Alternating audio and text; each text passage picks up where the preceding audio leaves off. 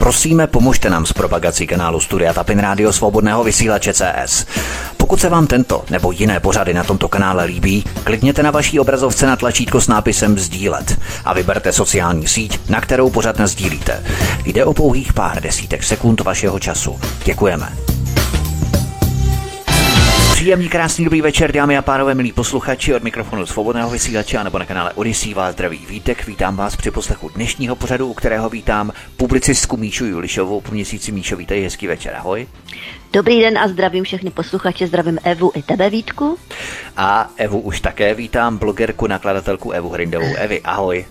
Dobrý večer všem.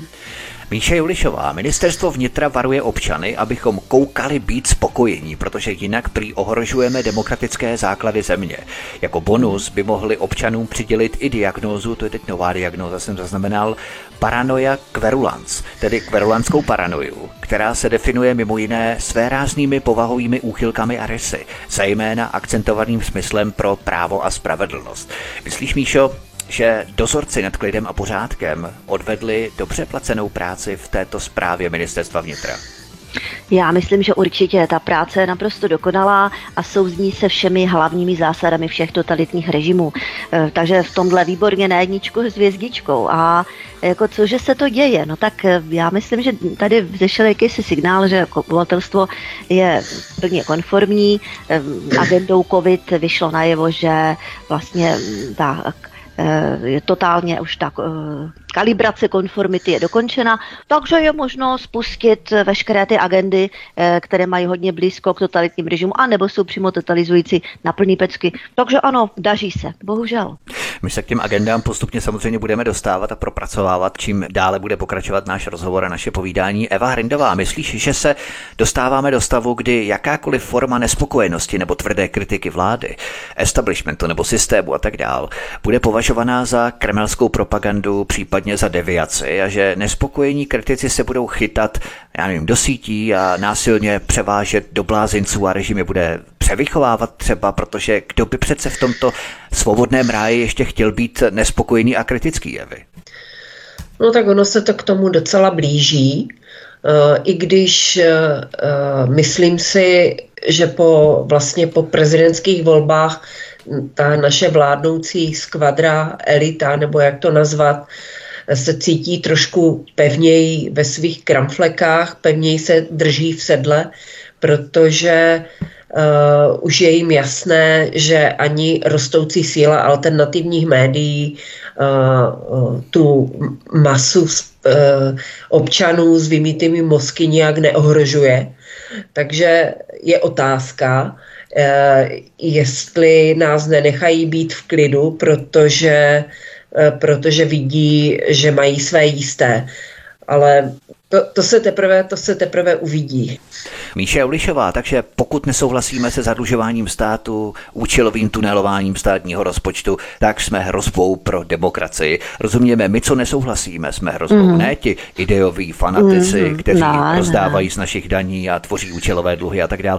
Ale víte, co je nejhorší? Že čím více lidé chudnou, čím větší je inflace, čím větší nájmy, vyšší složenky za energie, čím horší dostupnost zdravotnictví kvůli tři čtvrtě milionu novoukrajinců, tak tím těch kritiků bude přibývat. A teď, jak to všechno uhlídat a cenzurovat, že, Míšo? No, oni na to mají na těch sociálních sítích samozřejmě svoje jako ligy, jo. To jsou takové ty skupiny, jednak vlastně Facebook, tu českou verzi Facebooku pro Českou republiku, tak nám v Praze hlídají naši čeští elfové. Ti mají vstup na Facebook, ti nám zařizují naše blokace, naše omezení a naše tresty na Facebooku, nás kritiků. Ti mají celé seznamy, však se s tím otevřeně na svých stránkách chlubí, to není žádné tajemství, co tady říkám. Mimochodem, najděte si čeští elfové, tam je materiál, můžete číst několik dní tahem a dozvíte se vlastně toto všechno, co já vám teď ve zkratce říkám. Takže ti mají na starosti seznamy, ti mají na starosti hlídat naše profily a nějakým způsobem nás omezovat, jo? Dehonestovat, šikanovat a tak dále. Takže to, toto, a nejsou to jenom čeští elfové takových skupin, mnohých i dobrovolných, jo, který za to třeba ani nejsou tak skvěle placení jako čeští elfové, tak je celá řada, jo? Není nad užitečné idioty, kteří se sdružují ve skupinách, nahlašují, dokonce si dávají zájemné různé rady, jak na lidi, jak na ty dezinformátory, jak jim ublížit, jak je nahlašovat. Hromadně se informují vzájemně, koho, na koho udělají nějaký spát, aby mu nějak zamezili informanosti v šíření jeho statusu a tak dále. Takže přesně takhle se to nyní děje, Vítku. Eva Hrindová, myslíš, že právě s tím počítají, co teď nadnesla Míša, že to všechno nedokážou ušmírovat, uhlídat statusy, blokovat, udávat, práskat, bonzovat a tak dále. A proto stát vyčlení dalších sto milionů, aby si zaplatil další bachařský dozor nad Pravdou a láskou a angažuje všechny ty zaplacené neziskovky a provládní novináře a elfy, které budou hlídat jedinou správnou a hlavně nezávislou pravdu, i když za státní, tedy vládní peníze, což je takový celkem nepodstatný detail, Evy. Já si myslím, že cenzura v tom slova smyslu, jak ji známe, se formálně docela proměnila. Všimněte si toho, že na Facebooku už se neblokuje tak strašně moc, jako to bylo dřív.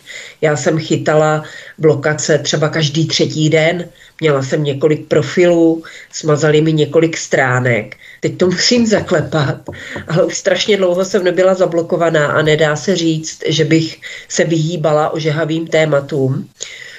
Možná jenom nepoužívám vulgarity dneska.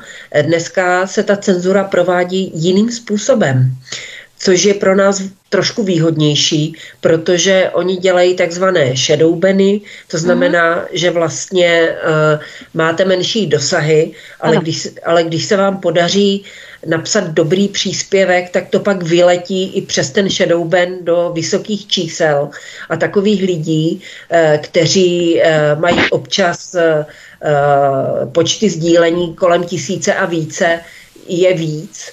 Takže já si myslím, že oni na to jdou trošku jinak a jejich hlavní cenzura je, že uh, se snaží lidi, lidi očerňovat a znevěrohodňovat, aby je nemuseli mazat a aby nemuseli provádět takovou tu starodávnou komunistickou cenzurou, že vám něco zakážou vydat. Oni vás zesměšní, udělají uh-huh. z vás idiota a vy, když pak vydáte knihu, tak si ji nikdo nekoupí. Mm, vymysl, což... Ochotní vymyslet si taky na člověka, ale dát pozor. Ano. To nejsou jenom věci, které by nějako, nějak sdělovaly jakési tajné pravdy, které my o sobě nechceme říct. Oni si to vymyslí přímo. A dokáž, že jsi něco neudělala. Dokáž, že jsi někde no, nebyla. Jasně. Dokáž, že jsi něco neřekla. To je v podstatě jo? přehození toho břemene. Místo, abych oni dokazovali, že to je pravda. No, tak a dokazují, tak to já, bych, já, bych, já bych vám chtěla uh, k vaší pozornosti uh, doporučit knihu, kterou jsem vydala, jmena, která se jmenuje Šest pilířů cenzury. A tam jsou všechny ty způsoby, jak se novodobě vlastně cenzuruje, podrobně popsány. Jsou tam i příklady z praxe. A je to velmi dobré vědět a uvědomit si, aby člověk nenaskakoval uh, na některé ty novodobé cenzurské praktiky nevědomky. Mhm. A aby si uvědomil, aha, pozor, tady bych radši si to měla ověřit, jestli je to...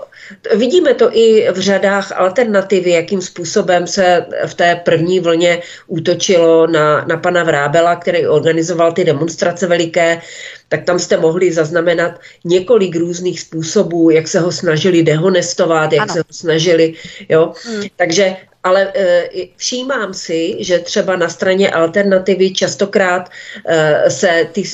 Tyto způsoby používají i na lidi, kteří jakoby stojí na, na naší straně barikády. A tak proto bych chtěla na to upozornit, aby fakt ty lidi si dávali pozor a neuchylovali se tady k těmto mm-hmm. praktikám, které jsou opravdu, opravdu uh, jenom prach obyčejnou cenzurou. Proto Proto si myslím, že tak, jak byla cenzura dřív, jak jsme ji znali, že když jste chtěli vydat knihu, tak to muselo schválit nějaké tisk, nějaký tiskový odbor, noviny museli schvalovat, jak to bylo za komunistů. Mm-hmm. To už dneska není. Dneska ne, se ne, to, na to jde to, to, jiným způsobem. To primitivní tehdy, ano. A vlastně, mm-hmm. když na Twitteru já něco píšu a říkám, že je cenzura, tak vždycky ti liptardi se na mě Brahnou. slétnou jak včely na med a všichni mi říkají, no kdyby byla cenzura, tak byste tady nemohla psát. Ne. Jenomže problém je v tom, že my psát můžeme, my mluvit můžeme, ale ne v mainstreamu. Hmm. A nemůžeme mluvit s těmi lidmi, které bychom chtěli konfrontovat. Takže dneska ta cenzura je jiná a v tom je pro nás ta naděje, že ta mnohost a toho, že vlastně ty sociální sítě jsou dneska opravdu sítě a to, že lidé posílají řetězové maily, sdílí příspěvky a tak dále, dávají odkazy, tak to je vlastně ta síla, kterou jim se... Je to složitější, je to náročnější, e, strašně těžko se bojuje s těma nálepkama, které dostáváme od mainstreamu, ale ty informace se nám daří dostávat k čím dál většímu množství lidí, i když oni samozřejmě teď ten jejich novej, e, novej co připravují, ten novej zákon, že budou poslušným médiím rozdělovat peníze, mm-hmm. samozřejmě budou ještě více si vytipovávat lidi, kteří jsou nebezpeční, aby je dehonestovali, aby je prostě uráželi, zesměšňovali mm. a podobně, tak, tak bude to zase o něco těžší. Ale máme možnosti a umíme je využívat a Uh, myslím si, že uh, i ty média musí prostě psát o některých věcech, protože uh, uh, mluvit o některých věcech, protože jinak by jim klesla sledovanost, klesla čtenost.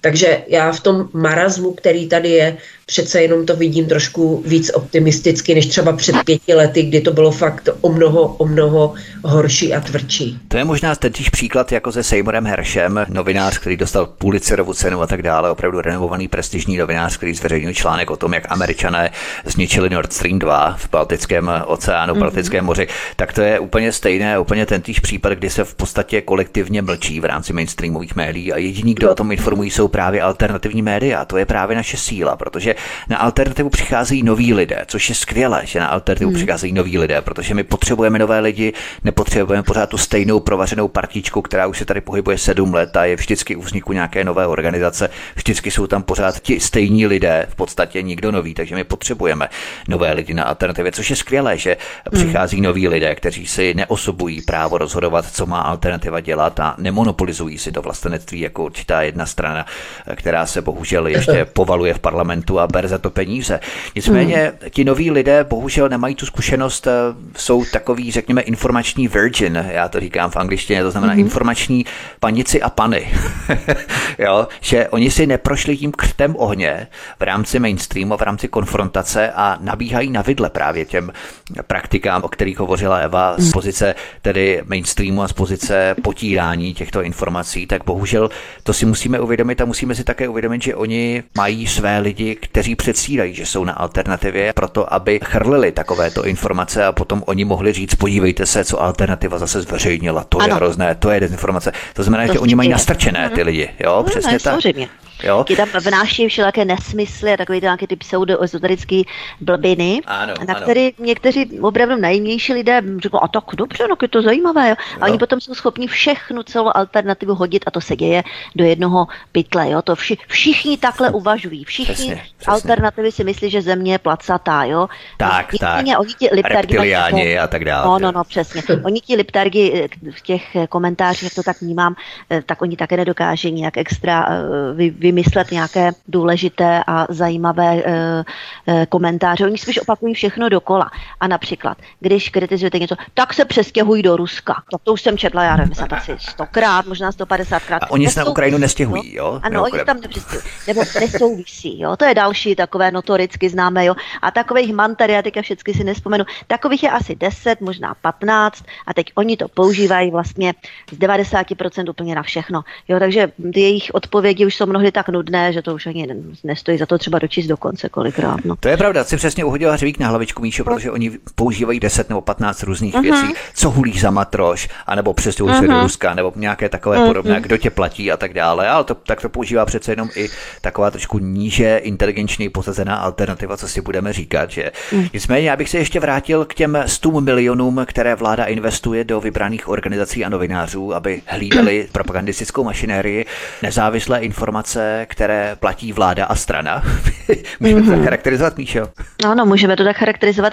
A na tom je nejbizarnější, jak tomu prostě ta konformní část společnosti, ti konsenzualisté, kteří jsou zně tady s tímto politickým konsenzem, který je instalovaný do společnosti, jak tomu tleskají. Jako, je to dobře, konečně ti správní budou jako správně zaplacení a teďka ty pravdy se nám tady budou objevovat.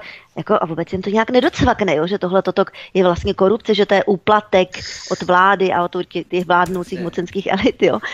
To je, mně to přijde takové dětinské, takové naivní a mnohdy jsou lidi i vzdělaní, jo, že někde uvízli v dětství, tam se něco, já nevím, nějaké dět, dětinškosti a tečkom vlastně navazují na to, jak kdyby jim bylo, já nevím, pět deset let, to je neuvěřitelné pro mě.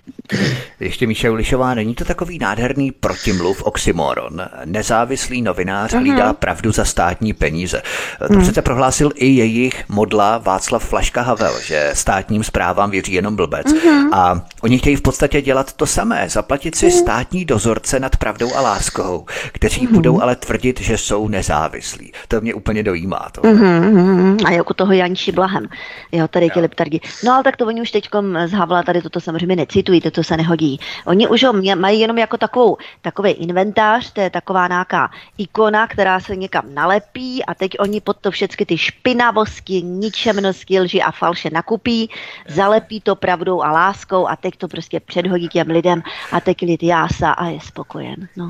Eva Hrindová, v té zprávě ministerstva vnitra se například píše o tom, že členové těchto komunit bývají dobře jazykově vybavení, což jim umožňuje navazovat kontakty se zahraničními kolegy. Ale oni přece tvrdí, že ti dezoláti a prokremelští štváči mají jenom základní školu nebo obecnou hmm. školu. Jsou to ideálně důchodci, kteří kydají hnůj vidlemi někde na vesnici a mažou si ho na chleba. Jo? Tak a teď najednou od vnitra slyšíme takový kompliment, jak jsme dobře jazykově vybavení. Dovedeš si to vysvětlit, ten protiklad Evy? Tak ona ta celá, ta zpráva, já jsem s ní četla nějaké úryvky, tak ona je celá úplně na hlavu postavená, vůbec nechápu, jak někdo něco mohl něco takového splodit. Tam není žádná logika nebo eh, nevím, nevím, přijde mi to, že už ta státní správa a celé to ministerstvo vnitra nebo ten, eh, nevím, kdo vlastně tu zprávu vydává, jestli to vydává nějaký odbor ministerstva vnitra, takže už tam musela proběhnout nějaká čistka, na které se asi pracovalo delší dobu. A e, jsou tam dosazení správní a prověření kovaní soudruzi, e, kteří vždycky ví, co a jak mají napsat, ale když si to přečte člověk, který, který má í kvé vyšší jak sto sedm, tak, tak, tak samozřejmě tam vidí mnoho jako protimluvů nebo vlastně mnoho pokrytectví, které vlastně ty formulace některé jsou v přímém rozporu s tím, čím se ta vládnoucí moc neustále ohání. To znamená demokracie, spravedlnost, jo, pravda, jo, a tak dále. Takže, takže je, je, je, já, na to, já na to mám jenom jediné vždycky. Já nemám slov, když se mi něco takového ukáže a mohu si něco takového přečíst. Nemám slov, už nevím, jak na to reagovat. Mm. Míša Julišová, bavíme se tu o dozoru nad pravdou a láskou. Možná to dokresluje i komunistického rozvědčíka, kterého máme na Hradě. Co myslíš, Míšo, ode dneška už nevadí členství v KSČ, havlistům a pravdolásce už to nevadí, byla to jenom, řekněme, mladická nerozvážnost. Něco tak tvrdého, jako tajná vojenská rozvědka, byla mladická nerozvážnost. Takže už se s komunisty mluví? Nebo jaký je teď aktuální trend v pravdolásce? Sleduješ ano, to, Míšo? Samozřejmě, liptargi už to mají dávno vysvětlené. On to odčinil svou dlouholetou prací jako pro Ameriku a pro NATO. Veškeré své hříchy odčinil. To je jedna věc. A druhá věc, vlastně pan Kolář, to je ten jeho, jo, Petr Kolář, bývalý velvyslanec v U S A, o kterém se ví a dokonce to i me- zahraniční média psala, že je agent C I A, to je poradce pana Pavla, tak ten psal, že vlastně tím, že si zvolili člověka, který tak nějak měl něco společného s těmi komunisty, tak vlastně dojde k tomu zblížení, dojde vlastně k tomu konečnému usmíření s tou minulostí. Takhle to přímo pan Kolář psal. Takže vlastně naprosto geniální pravda a láska teďko v podobě, kde mě se u toho chtělo skoro plakat, když jsem to četla, ten jeho komentář, on to v nějakém médiu, to bylo už nevím jakým, ale to teda bylo něco, jako oni už neví, co by si vymysleli. A já jsem z toho pochopila jednu věc, tito lidé si o veřejnosti myslí, že jsou úplní idioti, jinak by nemohli psat takovéhle věci. Ano, to je naprosté podceňování lidí, když jsou schopni vy, vyblábolit takovýhle naprostý snužky nesmyslů. Takže pohrdají, oni pohrdají veřejnosti. A mimochodem, proč nám pan Pavel vyhrál? No, no tak ta marketingová kampaň, no tak ta byla naprosto dokonalá. On měl tým marketérů, těch bylo minimálně padesát nebo spíš vícero. A to jsou zdatní, šikovní marketéři, kteří dělají běžně reklamy na, nebo kampaně na produkty. A oni dělají vlastně, jak oni to dělají. Ten produkt, ta kampaň na ten produkt musí být taková, aby byl univerzálně platný a přijatelný pro co největší množství lidí. A přesně takhle pojali tu kampaň pana generála Pavla. Přijate, přijatelný uh, uh, pro co největší množství veřejnosti. Žádné vystrkování růžku tím či oním směrem, ano, v takové nějaké konformitě a zadařilo se. Jo, a přesně tímhle způsobem se vlastně nyní dělají i kampaně na politické názory. Co je to vlastně ta politická linie a co je to ta propaganda? No tak to je politická kampaň, která je vedená, aby byla přijatelná pro co největší množství, pozor, ale už propagandou zpracovaných lidí. Takže takhle. Lidé jsou samozřejmě na tu produktovou kampaň zvyklí za desítky let trvání v rámci mass médií. My se tomu budeme věnovat po písničce té produktové kampaně, protože to je ohromně zajímavé téma, mm-hmm. je potřeba to trochu rozvést.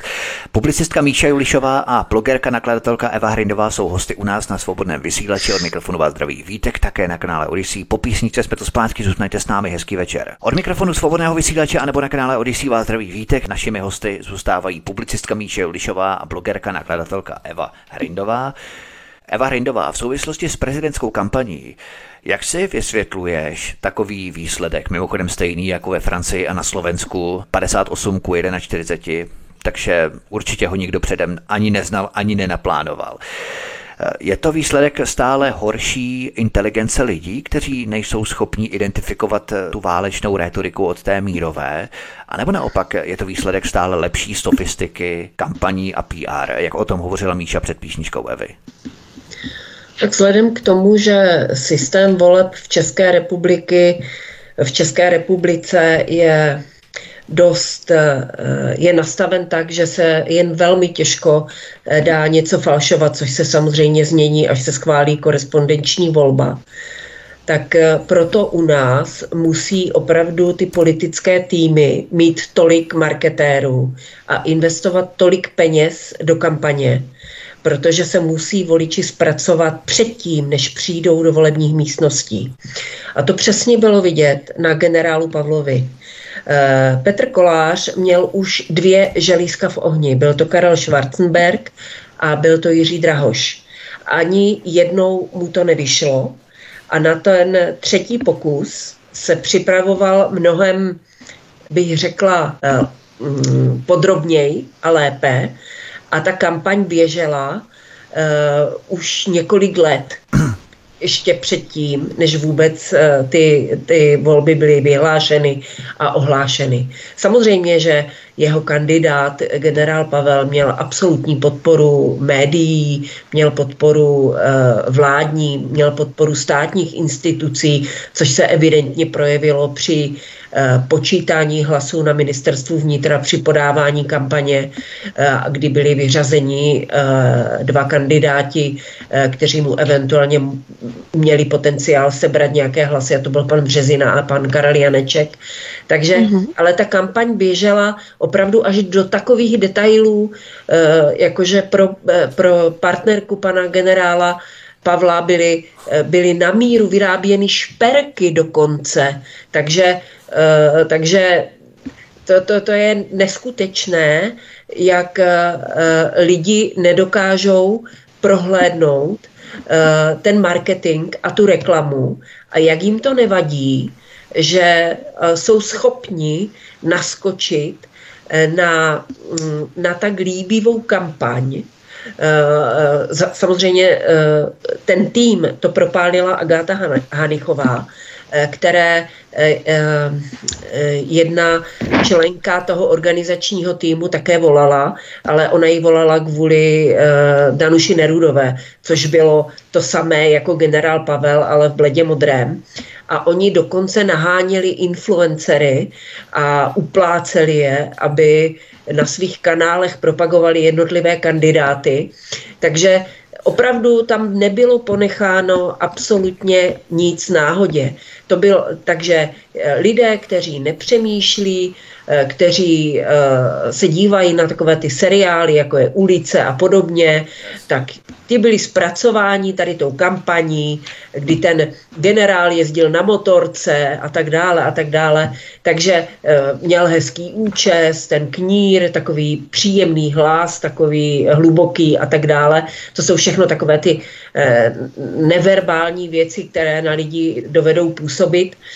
No, samozřejmě taky bylo dobré, že málo mluvil, protože každý k tomu impozantnímu zjevu si mohl naroubovat to, co sám by chtěl slyšet, mohl si ty svoje představy do něho přetavit a ten generál mu je nerušil nějakými vyhraněnými názory a podobně. To byla jedna skupina velká.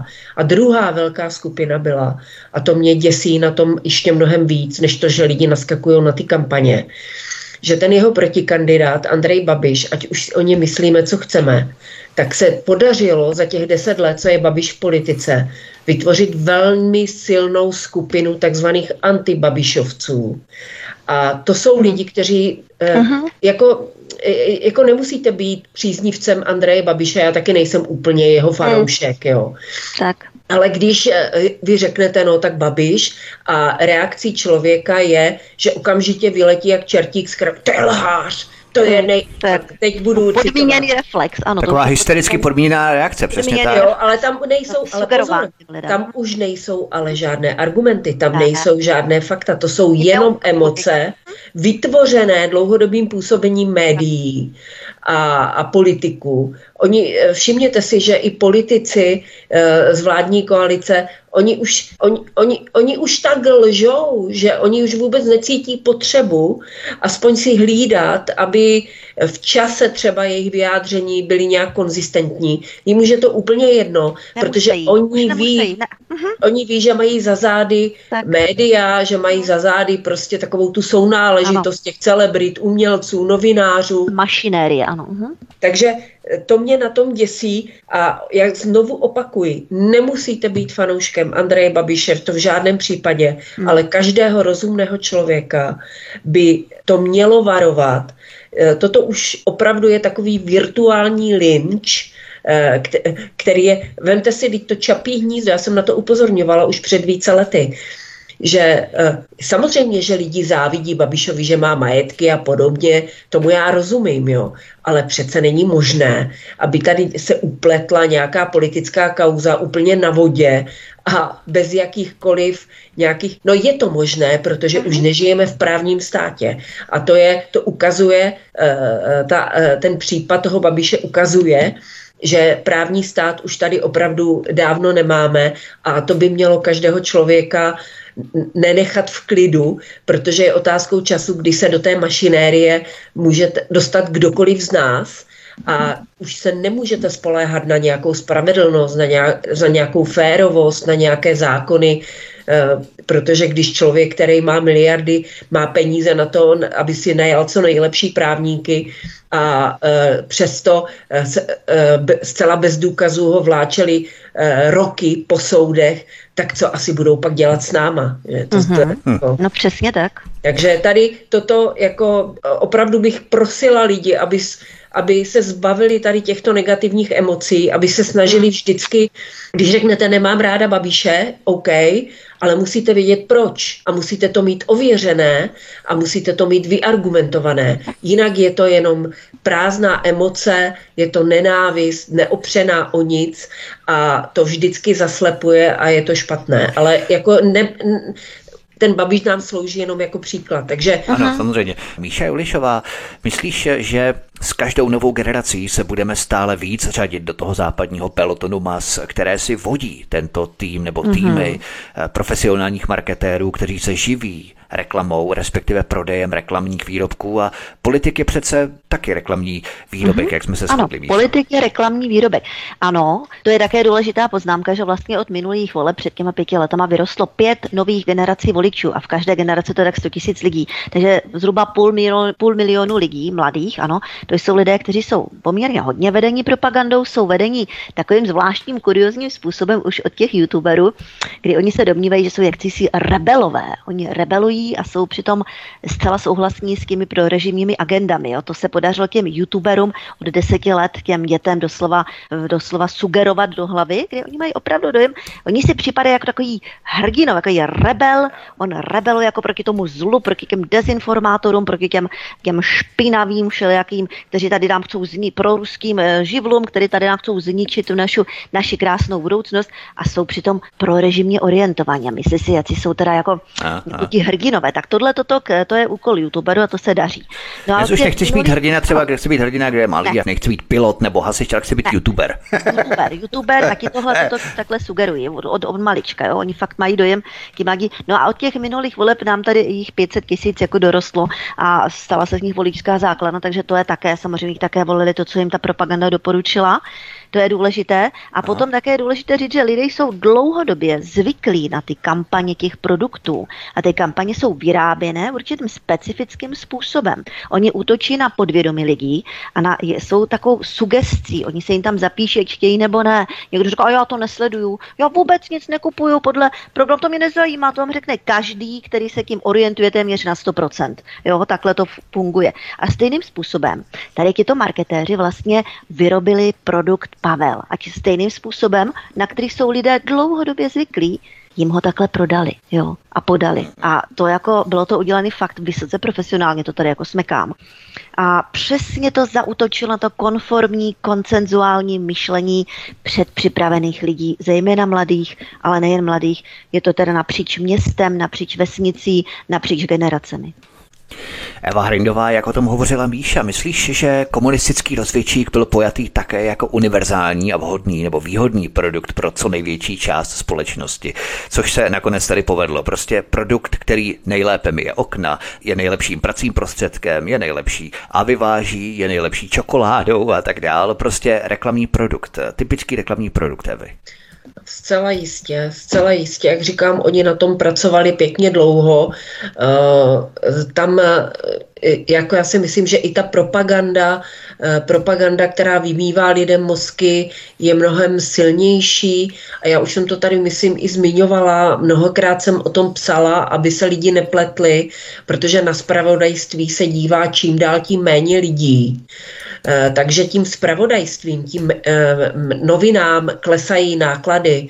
Takže to není ten zdroj té propagandy. Dneska ta propaganda se dělá uh, v popkultuře především. Ty trendy, je, takové trendy. To jsou přesně, to jde přes nejvíc, přesně, ano. nejvíc jako Netflix, tady ty seriály všechny, které jsou, které jsou vytvářeny podle nějakých uh, jednotných pravidel. Vždycky záporným, zápornou postavou je vždycky Rus. Že? To si jako řekněme. Jo, takže a kladným hrdinou je vždycky nějaký příslušník nějaké menšiny, sexuální nebo, mm-hmm. nebo je to Černoch. Jo. Mm-hmm. A, a takhle, se, takhle, takhle se působí především na mladé lidi, ale i na střední generaci. Já znám plno lidí, kteří jedou v tom Netflixu, jo, a sledují všelijaký seriály, které já vůbec nevím, co to je za blbosti. Já to nesleduju, mě to nezajímá, ale většina národa to sleduje a je tím velmi silně ovlivněna. A ještě bych se chtěla vrátit k jedné věci, jestli můžou, no to s tím souvisí. Všimněte si, jak se ta propaganda vlastně propisuje, a to už trvá ale samozřejmě další dobu. A to je to, jak my tady pracujeme s antikomunismem, jak s ním pracuje mainstream. Antikomunismus je něco, co má silně záporné e, znaménko e, mezi lidma, a A vždycky, když někdo se nelíbí tomu mainstreamu, tak je to komunista, nebo prostě podporuje komunisty, nebo podporuje Rusko, jo. Takže to je, to je prostě takhle, takhle to je zabarvené. A já to si všímám už někdy od roku dva tisíce, že je to ale špatné měřítko, že bychom opravdu měli posuzovat ty politiky eh, podle toho, co dělají a podle toho, co říkají. A ne podle toho, jestli před třiceti lety byli v komunistické straně. A eh, to samozřejmě říkám i v případě našeho rozvědčíka na Hradě. Mně to je celkem jako jedno, co dělal před rokem osmdesát devět, ale mně není jedno, co ten člověk dělal celou tu dobu, těch třicet let po roku osmdesát devět. A ta jeho kariéra na mě nepůsobí zrovna tak, že bych chtěla takového člověka mít na Hradě. Zvláště, když samozřejmě je celá v kontextu toho, že byl trénovaný k poslušnosti jako voják. A je úplně jedno, jestli to bylo za komunismu nebo, za, nebo jestli to bylo v NATO. Prostě vojáci jsou zvyklí poslouchat. Hmm. Takže, takže mně se to nelíbí. A já bych i se velmi přimlouvala za to, aby my v Alternativě jsme se přestali fackovat tím, jestli někdo je komunista nebo není komunista, jo, že, že je to zbytečné, protože dnes už máme třicet let na to, aby jsme se podívali, kdo co dělal v těch třiceti letech. Já si pamatuju, když jsem byla, ano, byla jsem členkou O D S, z které jsem ale vystoupila, samozřejmě už před mnoha lety, tak ten tehdy tam byl velmi významným členem Vlastimil Tlustý a on neměl moc šancí na to, aby v té O D S získal nějakou vyšší pozici z jednoho prostého důvodu, že byl před rokem osmdesát devět členem komunistické strany. Ale to všechno, to jeho členství, byl řadový člen někde, protože někde pracoval a kdo si to pamatuje, tak spousta lidí byla v komunistické straně ne z nějakého ideového přesvědčení, ale kvůli tomu, že měla nějakou řídící pozici a tam to bylo nutné a tak dále. Já to nechci omlouvat, ale tak to prostě v té době bylo. Ale tak Vlasta Tlustý nemohl kandidovat na pozici předsedy O D S nebo místopředsedy, nemohl být skoro ministrem, i když, měl, i když proto měl určité předpoklady. Ale dnes máme na Hradě někoho, kdo tedy úplně byl v tom nejtvrdším, mm-hmm.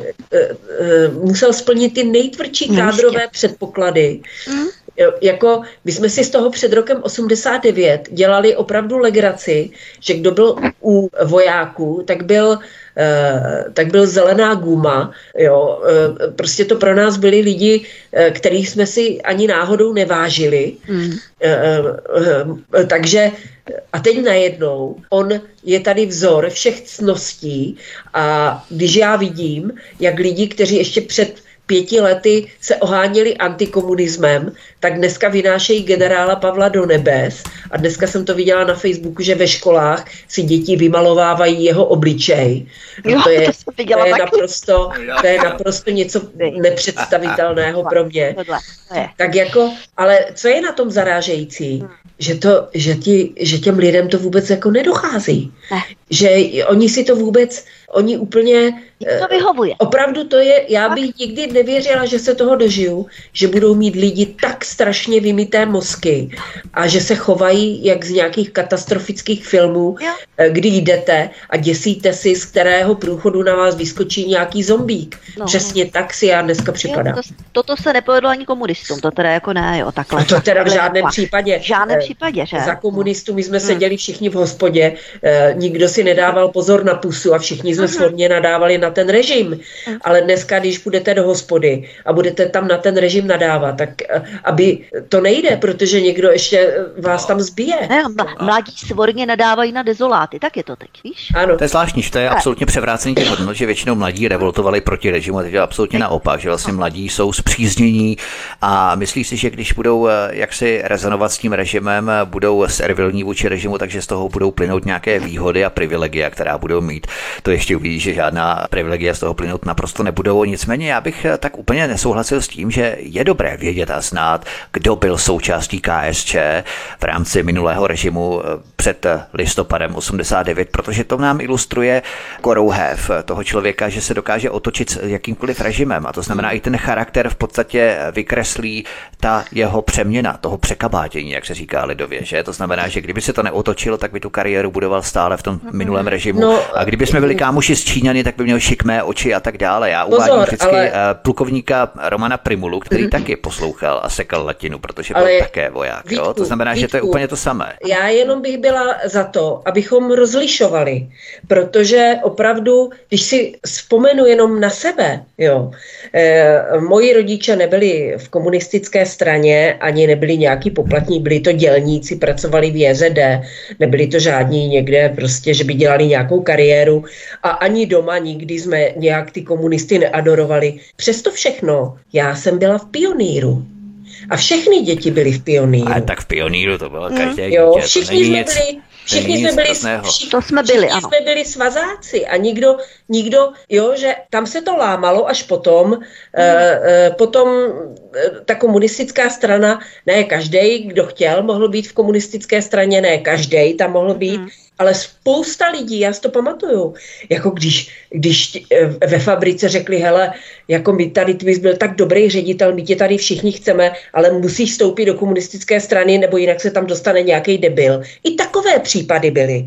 Takže hmm, byli, nebyli jenom hmm. lidi ze zištných důvodů. V té jo, jo, jo. Jasně, ale to jsou, řekněme, řadová zaměstnání, ano, která třeba ano. pro v rámci kariérního postupu, ale tohle je v podstatě něco, ať hmm. se jedná o P Z O, ať se jedná o P Z ky, to znamená zahraniční obchod, ať se jedná o prodeživní funkce v rámci armády a politiky aha. a tak dále, tak to je no, úplně něco jiného, armáda. Než ta mm-hmm. řadová zaměstnání, hele, jo, někde ve Škodovce nebo tak něco. Dali záležet, jo, na ty armádě fakt jo. museli být ti nejprověřenější z nejprověřenější, takže pokud ten Pavel se tam takhle byl zakomponovaný, no tak to musel být kádr, jo, to bez diskusí.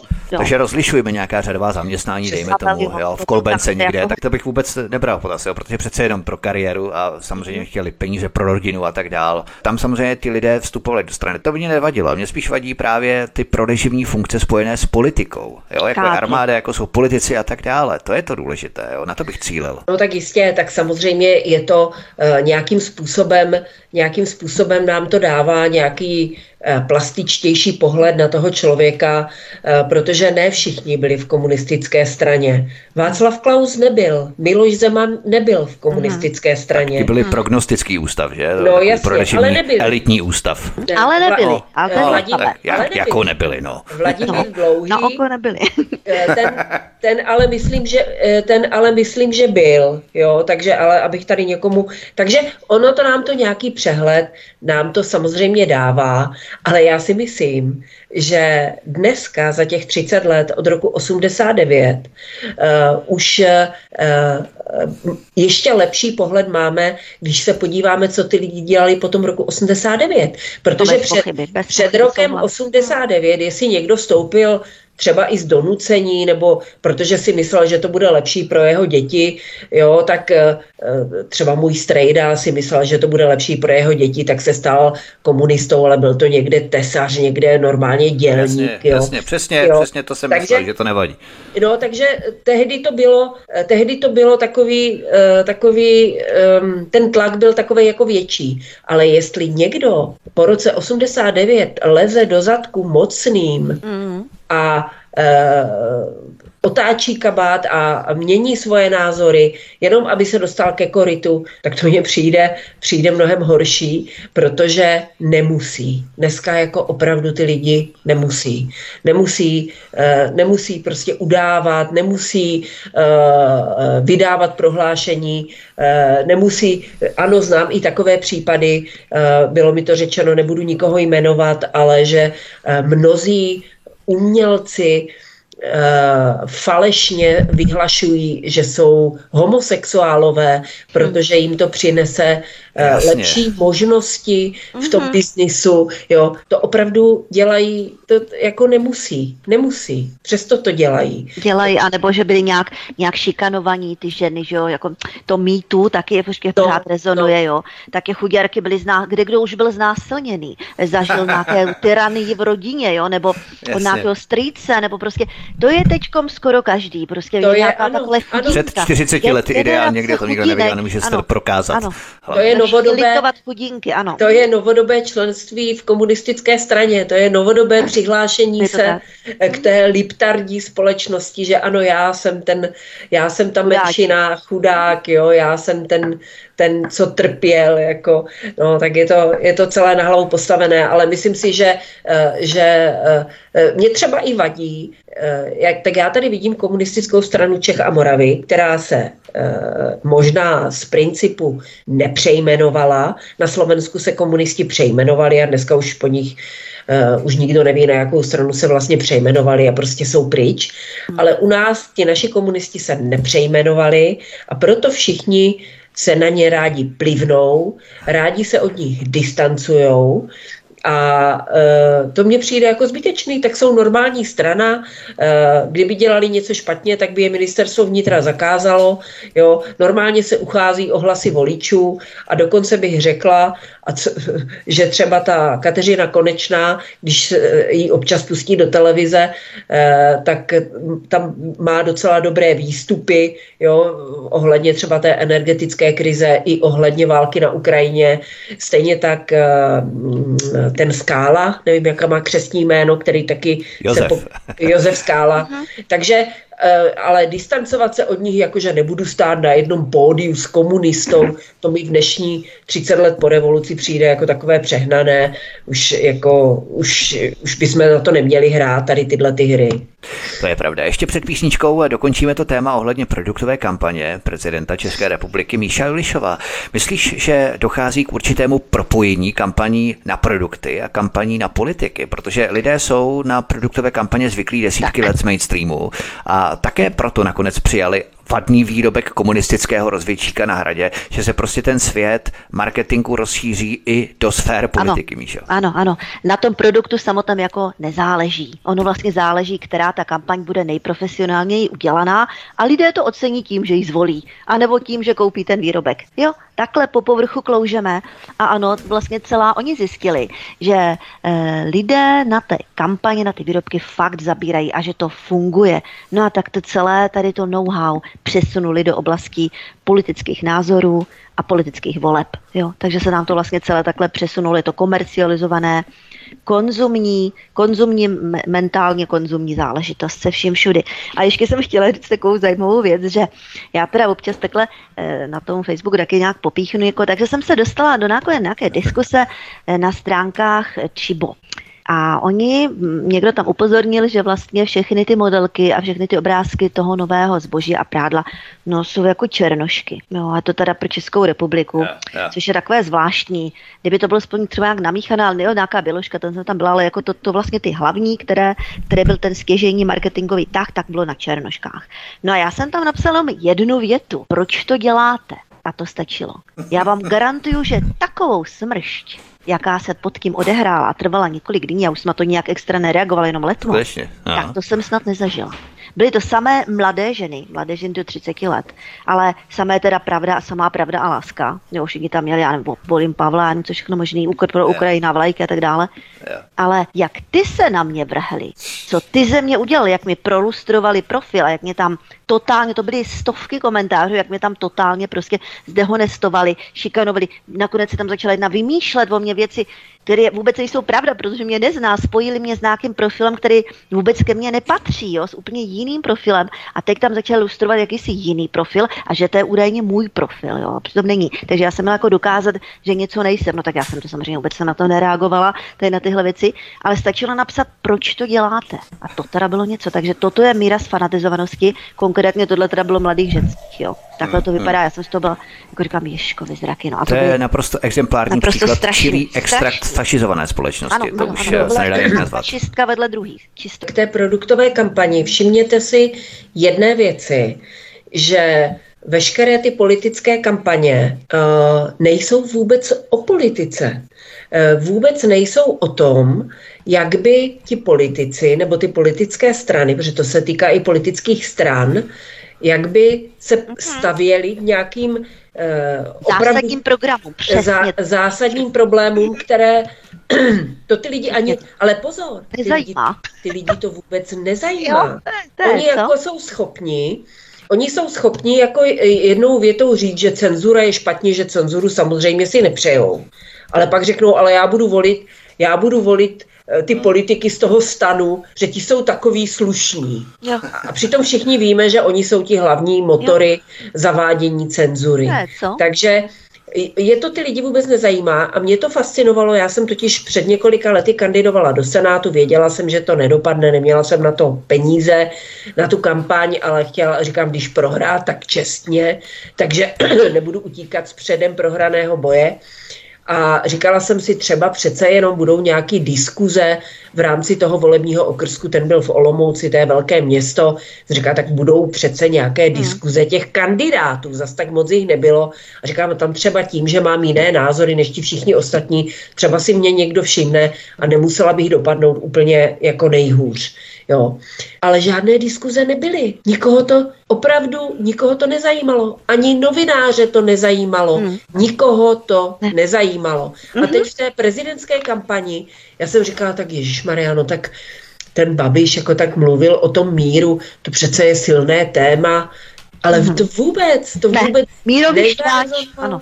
A ten generál, to vůbec nikomu nepřišlo, jakože generál, a on hned po těch volbách říká, že Ukrajina musí vstoupit do NATO a že bychom tam měli poslat i vojáky.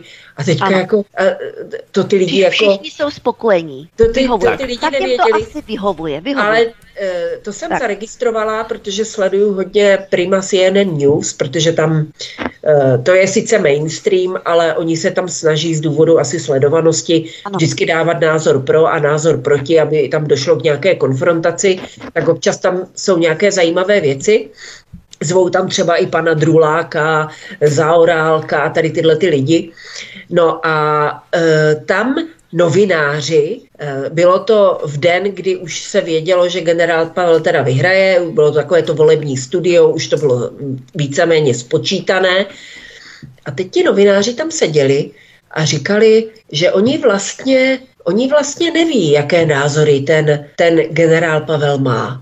A jsem si říkala, to snad nemůžou myslet, není vážně. Hmm. Oni tady v den vyhlašování voleb říkají, že vlastně neví, jaké má názory. A oni tam o tom mluvili, že snad se to teda teďka dozvíme. No, a jsem říkala, no, to těm no, novinářům no. není divné, ne. že se teda potom nepídili před těma volbama, ne. aby nám to jako dali vědět. Zvolíme je... produkt a potom po volbách ano. se dozvíme, jaký Takže má názor. Ne, je. Jestli ano. ten produkt funguje, jestli opravdu je to aviváž, anebo čokoláda. Ano. Ale tady toto pro nás vůbec, vůbec není dobrá zpráva, protože to znamená, jako když kandidoval Miloš Zeman, tak jsem trošku měla obavy, jestli to dá, ale dal to, teda těsně, ale dal to. Ale teď za těch pět let e, přibylo těch nových voličů, hmm. e, zlepšila se e, ta propaganda, ta, te, ty způsoby, jak ovlivňovat lidi. Takže už to teda Babiš nedal a e, dal to teda generál a teda drtivým způsobem. A to pro nás není ale vůbec dobrá zpráva, protože dobrá.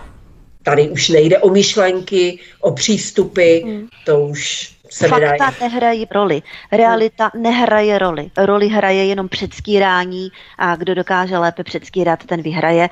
Tak zahrajeme si písničku a potom budeme pokračovat dále. Jenom na margo té věty, Míšo, jak jsi napsala do toho čiba, že proč to děláte, tak ty ženy, které tě potom sejmuly za ten profil, tak mě napadlo během toho Evina výkladu, já jsem jí na toho nechtěl skákat, tak mě napadlo, že ty ženy možná byly příznivkyně B B C, poslouchají rádio B B C, který je akronym pro Big Black Cock.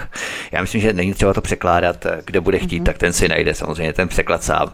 Překlad je poměrně vulgární, takže to nebudeme citovat. Nicméně zahrajeme si písničku a potom budeme pokračovat dál. Našimi hosty jsou Míša Julišová a Eva Hrindová. Od mikrofonu vás zdraví Vítek na Svobodném vysílači anebo na kanále Odysee. Hezký večer. Od mikrofonu Svobodného vysílače anebo na kanále Odysee vás zdraví Vítek. Vítám vás při třetím vstupu našeho dnešního povídání, ve kterém vítáme opět publicistku Míšu Julišovou a blogerku nakladatelku Evu Hrindovou. Míša Julišová, dostáváme se vlastně k tomu, jaký je ten snový, vybájený svět lepšího člověka, když je schopen zvolit komunistického rozvědčíka na hrad. Jako vakcíny jsou neškodné a účinné, válka nám nehrozí a zadlužení taky nevadí, a když ano, tak si poslušně necháme zvednout daně, protože to svazácky uvědomělé a mm-hmm. nějaká cenzura, ta přece taky nehrozí, protože to není cenzura, ale boj s dezinformacemi, protože v tomto demokratickém ráji může být nespokojený snad jenom proruský dezolát. Myslíš, že takhle nějak vypadá ten slušný, vysněný život lepších lidí, Míšo? No, zatím se tváří, že ano, že vlastně nevadí, že v pořádku, že se zvýší daň z nemovitostí, prý až může snad dvacet pětkrát, ale třeba jenom desetkrát, i to bude stačit, že vůbec nevadí, že se nebudou valorizovat důchody, to jsem zrovna četla dneska, protože opravdu se musíme tady nějakým způsobem uskromnit, protože ono těch sedm set tisíc Ukrajinců, které tady živíme a dalších, já nevím, x miliard, které tam měsíčně posíláme, opravdu zatíží ten rozpočet. Vláda si sice půjčuje, co to jde, ale musí skromnit. Ale my se musíme uskromnit. třicet let se uskromňujeme. Musí, ano, musí skrouhnout především vlastní občany. Zatím to vypadá, že jim to nevadí. Oni si nějak myslí, že se to bude týkat nějakých jiných lidí. Takový ti mladí lidé, co se nasačkovali ve větších městech do nějakých těch korporátů, pravděpodobně tam zastávají docela dobře placená místa. Je to i kvůli tomu, že jsou teda konformní, že jsou ti konsenzualisté, že jedou na té jednotné vlně politické a hlásají všude a na těch schůzích, ježišmarja, to musí být hrozný, na těch jejich poradách, ty jednotné názory, to kdybychom asi viděli, tak to bychom e, jako valili oči i my, kteří teda si dovedeme představit lecos. Takže zatím zřejmě se jim daří relativně dobře. No, jak dlouho to bude fungovat, nevím, protože oni si myslí, že se to bude týkat jenom jako těch dezolátů, vlastně takový nějaký ti bezzubáci a, a ti, co mají ti exekuce, tak ty prostě to nějak spláchne. Nevím, jak si představují, kam je to spláchne, ale už jsem se s tím termínem spláchne taky setkala. Nevím, jako vymřou nebo co, nebo já nevím, nějakým způsobem rozpláchne. Jo? A oni, oni budou tady v tom eh, výborném světě pojídat, já nevím, ty cvrčky, kterým namelou do toho tmavého Jasně. pečiva. To jsem taky četla, že se to bude, že si tam nebudou už ani uvádět, oni to prostě budou v té mouce, to bude nableté, jo, hlavně v tom tmavém pečivu, ale i v jiných věcech, jo. E, skromní se tak, že co tak, jako budou mít jedno to putovní auto, to bude asi jako nám pro celý blok nebo pro celý město, to nevím, jak to bude vymyšlené, e, jinak budou to na těch elektrokolech jezdit nebo šlapacích kolech, letat, letadle už asi teda nebudou, protože přece jenom ta letadle, že jo, to jsou znečišťovatelé jako ohromní se vším všudy. No a už se na to těšíte, na tu budoucnost, takže, no. takže já jim teda přeju, no nám ju teda nepřeju, ale jim ju přeju moc. No. Já bych se tě ještě možná, Míšo, zeptal na doplňující otázku v souvislosti s tím, proč si myslíš, že tito lepší lidé jsou tak zlobotomizovaní, že jsou ochotní stále dokola volit politickou a ekonomickou linii, která je pro nás, a i pro ně samozřejmě, oni to netuší, ale i pro ně a pro nás všechny, destruktivní a likvidační. No, Co tak, to způsobuje, Míšo? Jasně, no tak té série těch agent. Jedna z těch agent je klimatismus neboli ekologismus. A oni to berou smrtelně vážně. Oni si opravdu myslí, že člověk je tady takový ten parazit, který to tady ničí na té planetě Zemi a všechny tady zahubil, já nevím, co všechno strašného tady udělal. Potřeba se uskromnit, aby jsme tu ekologii prostě uchránili. Já jsem se jich jednou na Greenpeace také ptala, a kdo teda vytvořil nebo kdo zavinil všechny ty doby ledové, protože i před člověkem se tady střídlo počasí, že bylo několik dob ledových, pak zase mírné podnebí a zase doba ledová. Kdo, jo, různě, kdo to zavinil, když lidé tady nebyli, že jo? No tak oni mi zablokovali, ani mi neodpověděli tehdy, jo? Takže takhle to dopadlo. Je, ale mě by to opravdu zajímalo, co si ti mladá lidi, lidi, lidi myslí, jo? Protože no, spousta jasně. tady těch klimatických změn a ekologických se dějí bez vlivu člověka. Neříkám, že člověk na to nemá žádný vliv, jistě, že má, ale spoustu těch jevů se děje i bez nás, jo? My, jako není to zase třeba, že bychom byli tím hlavním jako činitelem. Celé sluneční soustavě, ano, to slunce samozřejmě tak. svítí daleko celé více, sluny, jsou intenzivnější v celé ano, sluneční soustavě. Ano, i to, co se děje jako uvnitř země, tady v jádru a tak dále, jo, spoustu věcí neovlivníme, já bych řekla naprostou většinu těch věcí, ale ti mladí lidé naletěli na to, že ano, že vlastně my jsme, to je ta technokracie, se tomu říká, už jsem si vzpomněla, to je ta technokracie. Oni naletěli na to, že my jsme vlastně hlavní tvůrci a hybatelé úplně všeho. Je v tom obsažená ta jejich arogance, ta jejich pýcha, ta sebestřednost a zároveň naprosto zoufalá nevědomost a hloupost. Takové to oslovství a naivita. Co k tomu vede u těch mladých lidí, to je samozřejmě tady i ta jakási stádnost, protože mladí lidé... Stádnost. nechtějí, nech, paradoxně, i když jsme rebelovali, tak vždycky v partě. Člověk nechce být sám, nechce být vyvržený tou společností a chce se cítit jako přijímaný těmi vrstevníky, to tam hodně velkou roli hraje, ale v celé té společnosti největší roli na to, že ty lidi se chovají tak, jak se chovají, hraje nejsilnější lidská emoce, a to je strach. A s tím samozřejmě lidi se prostě straší a díky tomu se dají manipulovat a ovládat. Mm, ano.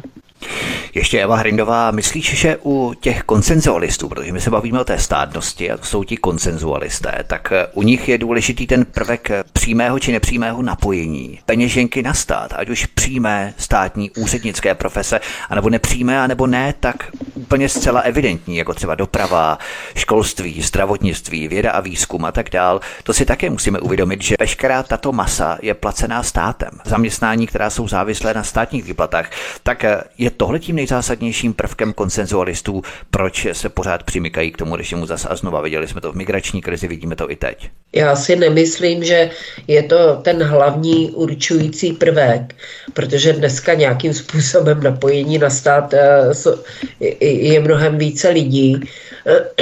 Já si myslím, že to je opravdu ta Ta, ta Protože stát... oni vidí, dokud se bude státu dobře dařit, tak se bude dobře dařit ano, i jim. Tak až, to a taky už jsem četla, pozor, omylem teda, taky už jsem četla, že um, až se teprve, až se zhroutí tady ta finanční správa, to financování tady toho všeho, co si Vítku jmenoval, tak potom padne režim, teprve potom. Jo, dokud tíhle budou placení Jasně. a tvoří ohromnou armádu e, lidí jo, v tomto systému, tak prostě fungují s tím systémem. Ale, hmm, tak ale, já, myslel, ale. ale já znám i spousta podnikatelů, kteří ten režim podporují.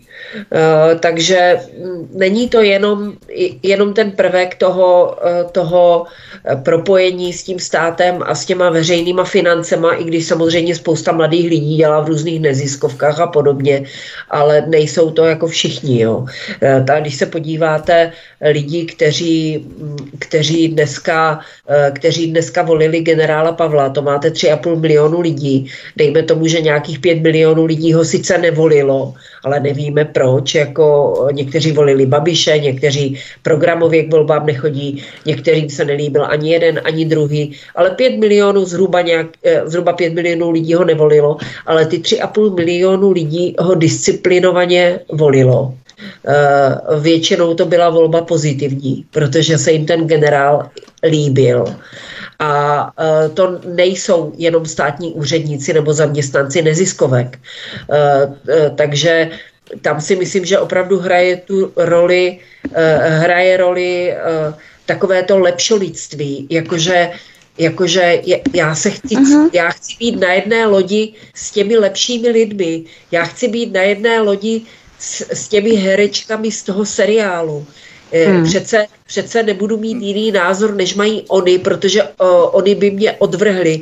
Já se cítím dobře, když si dám tu flanelovou košili a cítím se součástí uh, toho souručenství, té skupiny těch lidí, a to jsou přece ti lepší. To nejsou žádní dezoláti, nejsou to žádní stroskotanci, takže to je to lepšolidství, uh, jako je to velmi silný motiv, a to vlastně vytvářejí i ty média, že vlastně když kdokoliv má odlišný názor, tak z něho už dělají čerta a nasazují mu psí hlavu.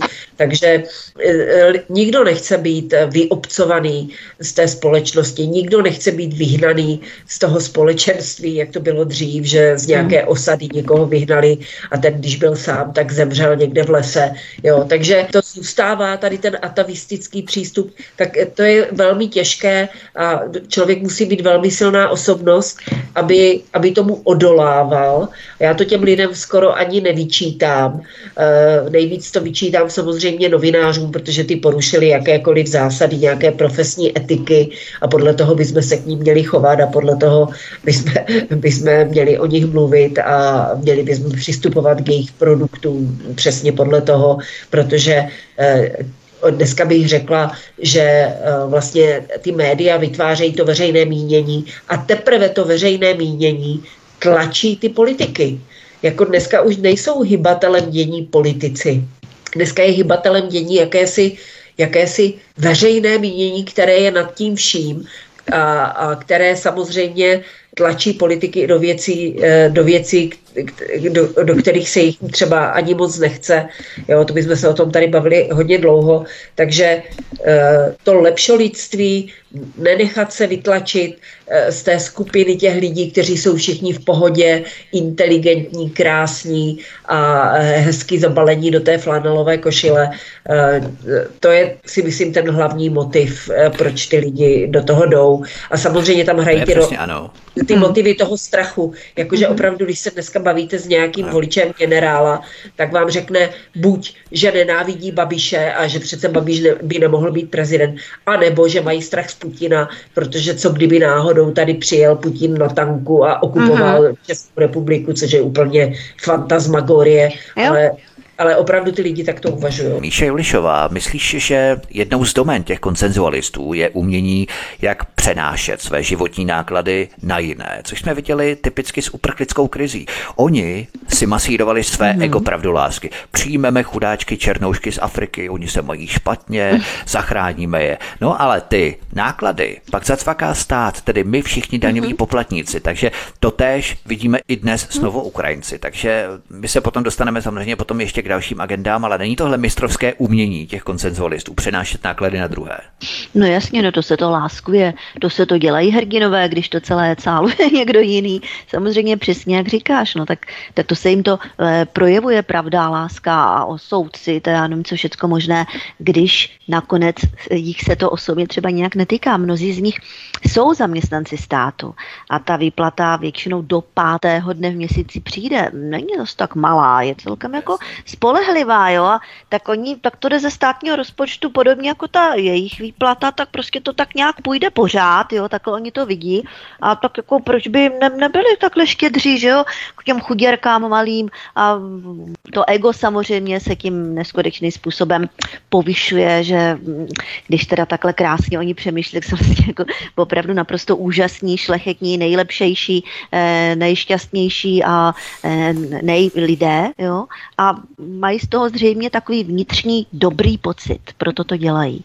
No a proč ti jiní lidé, jak mluvila Eva, volí stejně jako ti, kteří eh, takto eh, demonstrativně pře, předhazují své dobro. No když budeme volit jako oni, no tak budeme také jako oni. Takhle se to přece, takhle oni uvažují. Přesně jak říkala Eva, když budeme volit jako ty herečky, které tolik milujeme, no tak budeme taky trošku jako ty herečky, že jo? No, ale ten lesk té slávy, no, ten lesk té slávy se u nás trošku odrazí. No tak, přesně tak. Je to zajímavé, je to taková, říká se tomu lokajská mentalita, ale no, část společností je vlastníkem této mentality vždycky, no. Mm.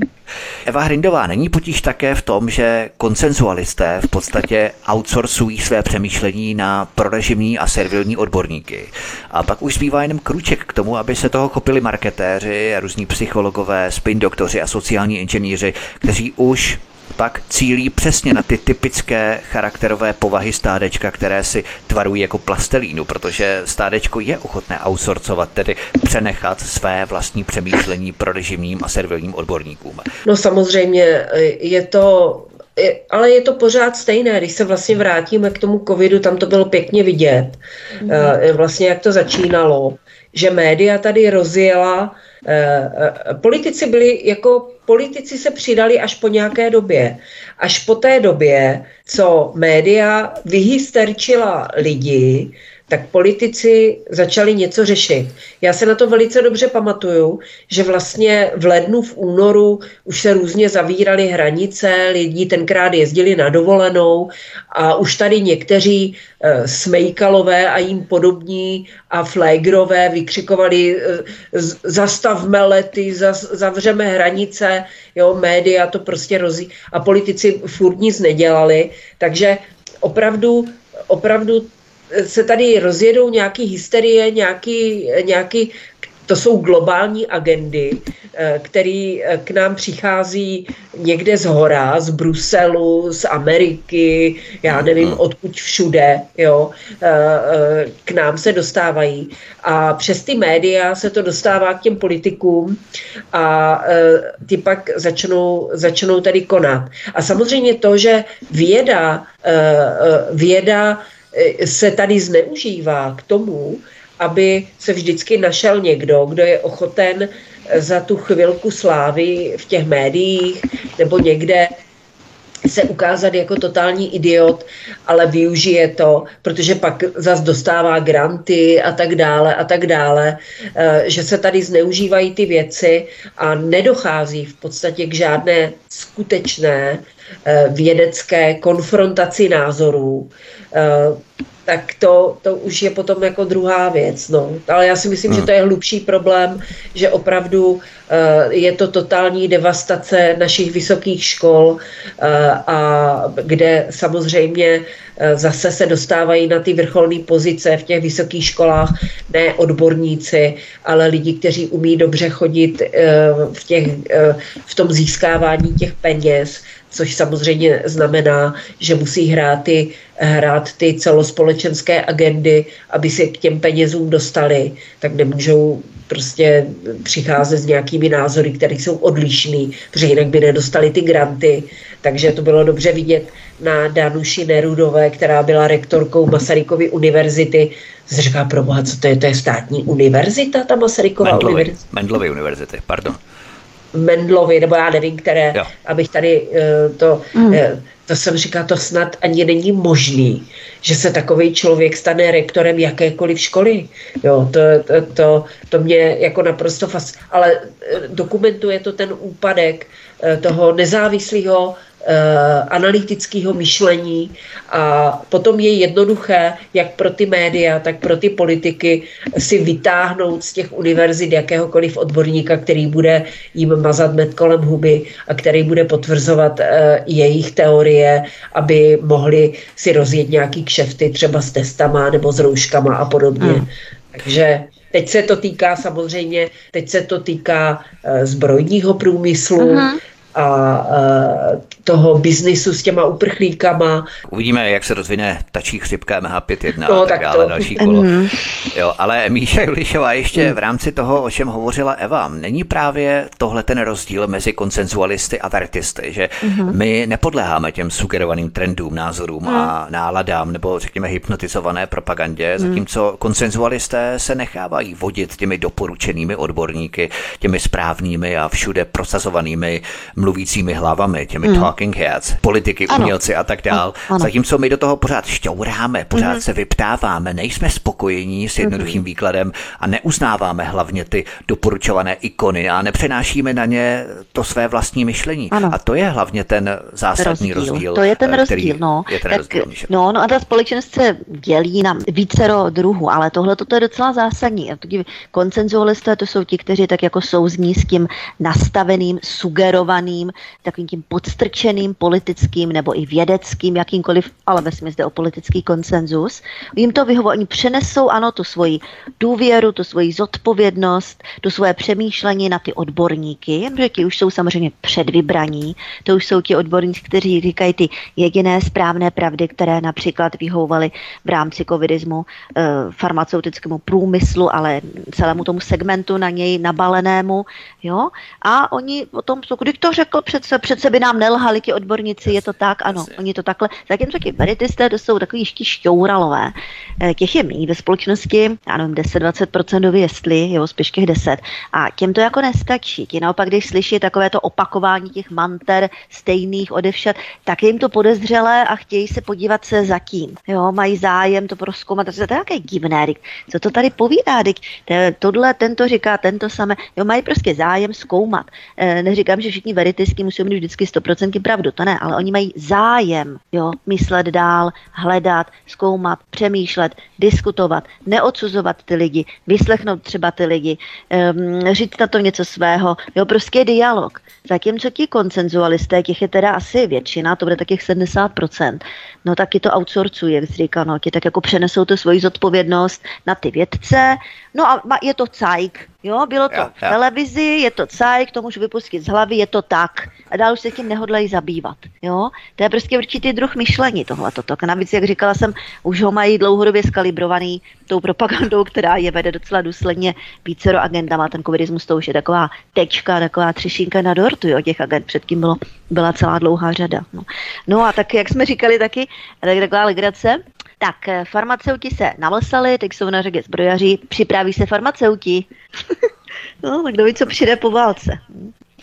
Ještě bychom měli připočíst energetické firmy, to znamená vodárny, hlavně plynárenské ropné no, korporace, to je hlavní, samozřejmě řetězce, ty jdou pořád. Jdou pořád. Eva, Eva Hrindová mě také dojalo, protože havlisté a galérka pravdolásky pořád vykřikují a hlásají, jak se mají mladí zapolit do politiky, jo? Že piráti a hurá, mladí v politice jsou naše budoucnost. Ale potom jsem četl od Terezy Matějčkové úvahu o tom, že Zeman je velikánem české politiky. No a na ní se snesla obrovská kritika stejné pravdolásky, že je příliš mladá na to hodnocení, protože ona je mladá, nějaká, nevím kolik je přesně leta, je mladá hodně, jo? Že je příliš mladá na to, aby mohla nějakým způsobem hodnotit prezidenta Miloše Zemana. Takže jak je vidět, tady nejde vůbec o věk, ale o názory, protože když jsou správné ty názory, tak je to OK, ale když jsou špatné, vytáhne se věk. A tohle se mně neskutečně líbilo. V podstatě pravdolásce ale všem lidem nejde o mladé lidi v politice, ale jde jim o stejné názory, jaké mají oni. Oni by ty mladé ani nepotřebovali, kdyby měli jiné názory, ale to je v podstatě jak rozředit to jejich koncentrované zlo, které oni procesují neustále v mainstreamu těmi mladými, ale pokud pouze pokud mají stejné názory, mm-hmm. jako oni, Evy. No tak je to samozřejmě vidět a to je typické, protože současnou naši společnost charakterizuje nejlépe Nej, nejlépe dva pojmy a je to dvojí metr, ten se používá uh, prakticky na cokoliv a je to pokrytectví. Takže uh, to je u těch mladých, to je u těch mladých, uh, většina mladých má správné názory, protože jsme si je pěkně zpracovali tou propagandou v těch školách, takže budeme hlásat, že mládí vpřed, ale když se tam někdo trhne, tak samozřejmě je to špatně. Teďka jsou tou nejvíc nenáviděnou skupinou důchodci, protože většina důchodců má svůj rozum a e, má názory, které jsou odlišné od toho mainstreamu, takže samozřejmě jsou to pitomci, kteří se nechají zmanipulovat řetězovými maily, Hmm. ale občas se tam najde někdo, kdo taky toho generála Pavla podpořil a ve flanelce poslušně samozřejmě zašel k těm volbám. Jo, takže, takže to pokrytectví a ty dvojí metry, to jsou, to jsou takové typické znaky této současné společnosti a to, co mě na tom nejvíc fascinuje, to, že, že lidi, kteří se ohání nějakou spravedlností a rovnými podmínkami a rovností a tak dále, takže jim nevadí ty dvojí metry. Jo, to, to jako nevadí jim, ani jim nevadí to pokrytectví, že jednou mm. je, někdo je, byl komunista, je to špatně a někdo jiný byl kovaný komunista a je to dobře. Takže to je, to je, hmm. je to zajímavé, připadám si jak v zoologické zahradě, hmm. když to pozoruju, si říkám, jak, je, jak se toto mohlo stát, jak někdo může být takový, teď to musím říct tak prostě, jak někdo se může chovat jako takový debil, jo, hmm. že a ani mu to nedochází, to je, ale tam ještě, kdyby to aspoň bylo tak, že ti lidi jsou nositeli nějakých těch agent, který jsme tady vzpomínali, a z nějakých důvodů.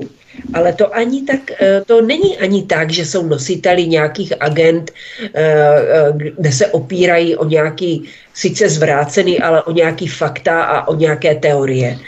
Oni opravdu naskakujou, jak přeskakujou, jak nějaký mm-hmm. Pavlovovi psi z jedné, z jedné misky do druhé, podle toho, kam jim kdo hodí kousek masa. Takže, hmm.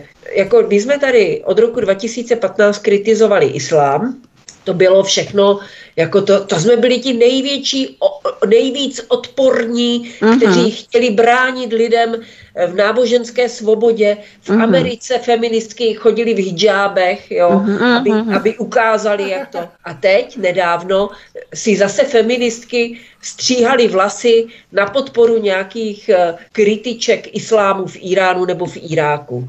Takže to, jsou, to se přelévá uh, a vůbec to nemá nějakou oporu uh, nějaké... Úplně bezcenní lidi, to jsou úplně bezcenní. To, to je úplně, a já opravdu se děsím toho, až někdo si vymyslí, že lidi s hnědýma vlasama a hnědýma očima jsou špatně, a, nebo, nebo něco takhle debilně, teda, no. něco tak debilně absurdního, protože když k tomu oni vymyslí náležitou pohádku, tak opravdu, opravdu jsou to novodobé čarodějnické procesy, nic jiného to není. Tak zahrajeme si písničku a potom vstoupíme do posledního kratšího vstupu našeho dnešního povídání. Našimi hosty zůstává stále Míša Julišová, Eva Hrindová od mikrofonu Svobodného vysílače a nebo na kanále Odysee. Vás zdraví Vítek, hezký večer. Od mikrofonu Svobodného vysílače nebo na kanále Odysee vás zdraví Vítek. Vítejte při posledním vstupu našeho povídání. Našimi hosty zůstává publicistka Míša Julišová, blogerka, nakladatelka Eva Hrindová. Míša Julišová, vlastníci prázdných bytů dostanou za byty peníze, aby je pronajali Novoukrajincům. Na neobsazené byty bude možné získat státní dotaci.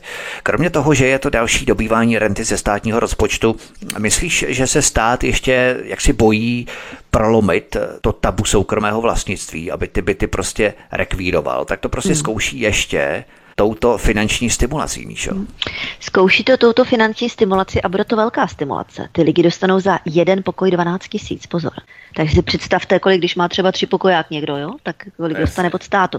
Takže jako budou tímhle způsobem, ti lidi budou krásně zaplacení, no tak jako proč by to neudělali, to jsou pěkný peníze, co za to dostanou, oni to třeba trošku zdevastují, ale když jim to zdevastují, tak stát jim pak ještě dá stejně dotaci, aby si ten byt zase mohli opravit, pokud se někdy budou vystěhovávat, a to oni vlastně nevědí, teď ty lidé nevědí, že ty Ukrajince z toho bytu už nikdy nedostanou. Oni si myslí, že potom nějakým způsobem, no tak oni se potom vrátí, až vyhrajou tu válku, no a já tady mezi tím vydělám ty penízky, stát mi pak ještě dotaci, abych to opravil, protože stát jim to slíbí, že jim ještě dá peníze na případnou rekonstrukci toho bytu a už vidí, jak si masky ty kapsy, jo.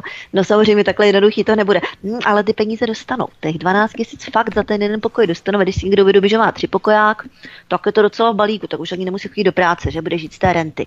No, takže takhle oni to mají přechystané. A je to teda hrozný, je to hanebný a je to dobývání renty ze státního rozpočtu naprosto strašným způsobem. Ono se to bude rovnat potom několika set miliardám za rok, když se to sečte všechno dohromady, protože opravdu těch sedm set tisíc nebo sedm set padesát tisíc Ukrajinců, kteří tady teď jsou, tak ne všichni pracují, respektive pracuje jich asi sto padesát tisíc, zbytek nepracuje. Jo, takže tam potřeba ještě to bydlením zaplatit, jo, a když bydlí někde na ubytovnách, nějaký to stravné, dětem nějaké ty přídavky, v nemocnicích samozřejmě, protože teď se tady všichni léčí, nemocnice jsou narvané Ukrajincům, protože oni tady teď léčí všechny ty své chronické nemoci, s kterými přišli a tak dále, že yeah. to mají zadarmo. Yeah. Takže opravdu toto jsou náklady naprosto enormní. A já mám dojem, že, že ta vláda to ví, že to bude tak strašný. A už proto říkají, a do důchodu se půjde v šedesáti osmi, oni vědí, že ti lidi se udřou buď, anebo že stejně no nebudou do šedesáti osmi pracovat naši lidi, ale budou někdy od nějakých, já nevím, třiceti pěti, šedesáti, budou někde na hmotné nouzi a příspěvku na bydlení, které jsou samozřejmě násobně nižší než ten jejich důchod. No, takže stát ušetří. Takže stát ušetří. Je to krádež důchodů za bílého dne, dalo by se říct, jo. Další věc. Nebudou se valorizovat důchody, no tak samozřejmě, to je jako jasná ano. věc. Sníže se mateřská, moc vysoká a dlouhá, no tak to je jasné, jo. A tak dále, zvýší se daně, zvýší se daně za motorky. Touhle cestou to bude, ten stát se bude snažit ty peníze takhle z těch lidí fakt vyždímat. Nehledě na to, že ta inflace, kterou tady máme, no tak ta nám všem ty vklady tady jako vodírá strašným způsobem. To když si jako sečteme za deset let, třeba no, stačí za pět, jestli ta inflace bude kolem těch dvacet procent, jo, tak těm lidem seberou vlastně ohromné množství peněz a tak dále. No takhle to probíhá, Vítku, teďka. Máš v podstatě pětinu z dvě stě tisíc, tak je to čtyřicet tisíc, jen tak v luftu za rok zmizí. Eva Hrindová, o tom všem, co hovořila Míša, můžeme tohle vnímat jako rozkrádání státu za účelem, řekněme, gigantické finanční podpory nepřátelské agendy v rámci Ukrajinců, Evy? No je to, je to tak, že když to nazveme nějak hezky, tak globální, globální korporátní síly už nemají kde brát, tak se rozhodli drancovat střední třídu. Ano. Takže to, to, to, je, to je jediné vysvětlení, které, které proto existuje. A když ta střední třída, když ta střední třída se nebrání, no tak, no tak bude vydrancovaná, no tak co, mm-hmm. co? Bude. Já, já to už jsem napsala o tom několik příspěvků, mm-hmm. že kdo, kdo to vidí, tak se na to připraví nějakým způsobem. Jestli to lze. A, a e, někteří, kteří jsou šikovní, tak v tom možná uvidí i nějaké příležitosti biznisové, jo, ale, e, ale opravdu je dobré, dobré se na to připravit, e, protože to bude období Potrvá to nějakou dobu, než se ty věci zase překlopí správným způsobem, a to je vlastně i, i, i, ten, i to, co já se snažím teďka dělat, že snažím se pomáhat lidem na té cestě, aby nebyli tolik závislí na tom systému, protože ty, ty systémy státní je otázka času, kdy začnou kolabovat, kdy přestanou vyplácet ty peníze, jo, budou výpadky v zásobování a podobně. Takže opravdu je potřeba, aby se lidi na to připravili, aby pak nebyli překvapeni, protože uh, masa zombíků, uh, která všechno přijímá s pokorou a s radostí, uh, všechno, co nás vede do záhuby, uh, se utěšeně rozrůstá a my, uh, my kdyby jsme byli. To je zajímavé. Já jsem dostala otázku, jak je možné, trošku teďka odbočím, ale ono to s tím souvisí, jak je možné, že ta strana té pravdy a lásky v uvozovkách je tak disciplinovaná. A ta naše strana, jakože vlastenecká, tady se furt někdo s někým hádá, furt se něco roz, rozbíjí, furt se někdo kritizuje a vypadá to, že nějaká shoda e, e, není možná. Já se říkám, no tak to je logické. Tak to ta... podstata toho veritismu. Ano, my hledáme, jo, my hledají. Tak to... a, oni jsou konsenzualisté. A když se ti veritisté, jak vy jim říkáte, když se ty veritisté mají spojit, tak musí velmi silně překonávat svoje ego. A, a to je velký problém. To je problém. Oni ten konsenzus pro ně je složitější, ano, vytvořit, přesně. Aby... Takže, ale my jsme dneska v situaci, kdy nám jde uh, už opravdu o holé přežití v budoucnosti, takže doufám, že ti veritisté přece jenom uh, trošku ty svoje ega začnou překonávat. Sleví a, trošku, ano. Hmm. A trošku slevní a hmm. přestanou furt za každou cenu se vymezovat všichni proti všem, protože to nám nepomáhá a zbytečně zase jsou druhé teorie, že stačí, když ve společnosti nějakých sedm procent lidí je tvrdě přesvědčeno o tom, že je nutné udělat změnu, tak těch sedm procent přesvědčených lidí je schopno strhnout na svou stranu většinu té společnosti, takže to, to všechno nějakým způsobem hraje roli. Jak já si myslím... Konsenzualisté jsou prostě... Jsou zvyklí poslouchat a pod jednotným praporem. Myslím, že to je stejné jako v manželství, že se musíme prostě naučovat, naučit, my, kteří furt všechno zpochybňujeme, tak my se musíme naučit překonávat nějaké rozdíly, které nejsou nepřekonatelné.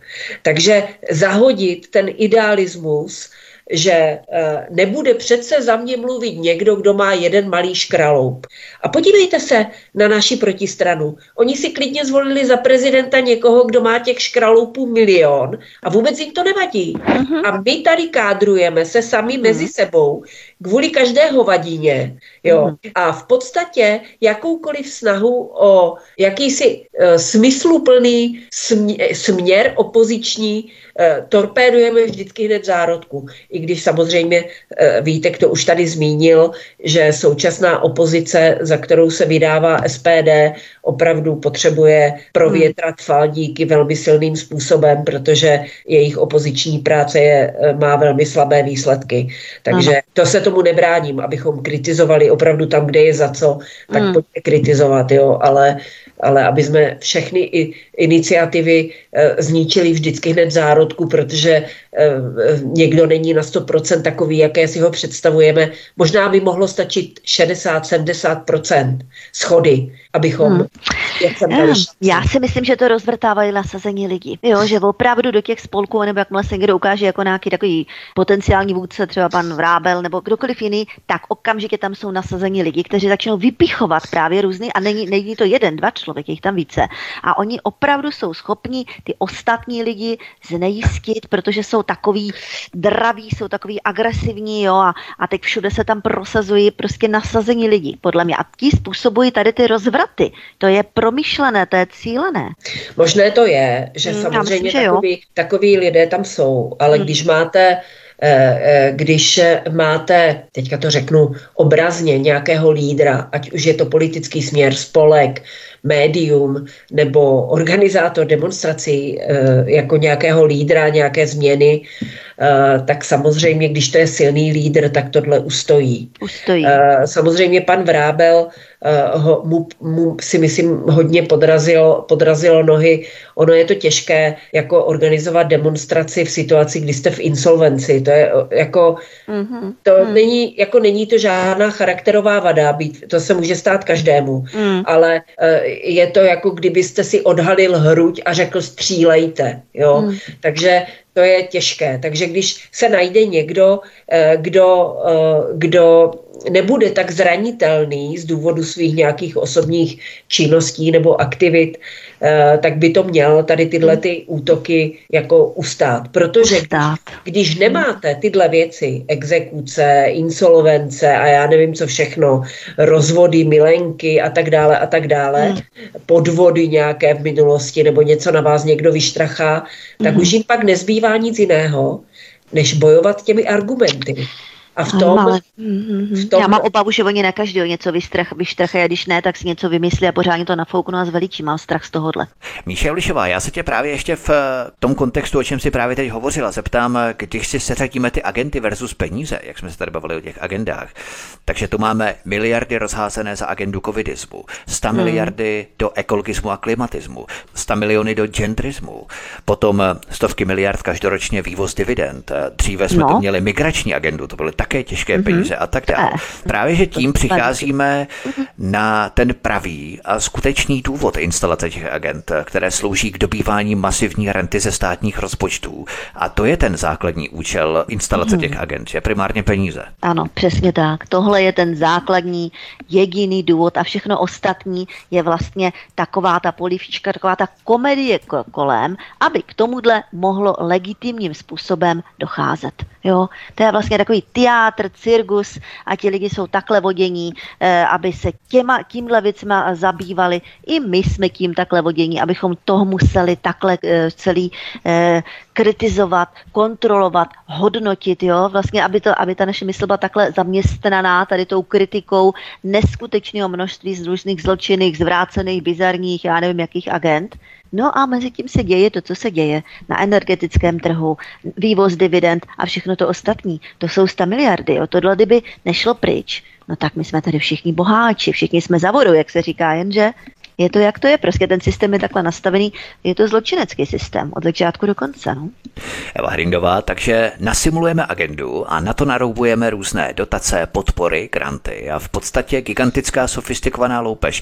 Už ne borec s luparou a kuklou na poště nebo někde v pance a tak dál, ale tým profesionálních mezinárodních loupežníků. Ale ten princip je v podstatě stejný, že Evy? No je to tak a v této souvislosti já bych chtěla uh, upozornit na jednu věc, o které se zas tak moc nemluví, i když všichni víme, a je to, uh, je to vlastně to, co nám hrozí, a když se toto stane, tak už nás budou teda kontrolovat úplně a budou z nás ty peníze vysávat mnohem jednodušším způsobem, a to je zrušení hotovosti. Takže já si velmi cením senátorské aktivity, která se snaží zavést do ústavy nárok na, na, na, hotov, na hotovost, ano. Aby, aby nebyly zrušeny hotové peníze. Uvědomme si jednu věc. Velmi důležité, ano. Uvědomme si jednu věc, že pokud budou zrušeny hotové peníze, tak všichni budou muset mít internetové bankovnictví, všichni budou muset mít platební karty, všichni budou muset mít bankovní účet a teďka si veme, že kolik tady máme důchodců, kteří nemají ani chytrý telefon, kteří nemají ani internet, ani, ani jo, pak jsou tady lidi, kteří, jako opravdu to nikde není ze zákona dané, že člověk musí být připojený přes internet k nějakým aplikacím. Hmm. Takže je to fatální omezení a hlavně je to fatální omezení svobody, protože proč by měl někdo kontrolovat, za co já utrácím své peníze. Uh-huh. Takže, eh, takže já si myslím, že okamžikem, jak bude zrušena hotovost, tak okamžitě eh, tady vzni- postupem času vzniknou různé metody, jako mají v Číně ty sociální kredity, uh-huh. že už, už jsem viděla na Slovensku, že nějaká banka podle toho, za co ty lidi utrácí, tak podle toho jim tam vypočítává uhlíkovou stopu. Uh-huh. Jo.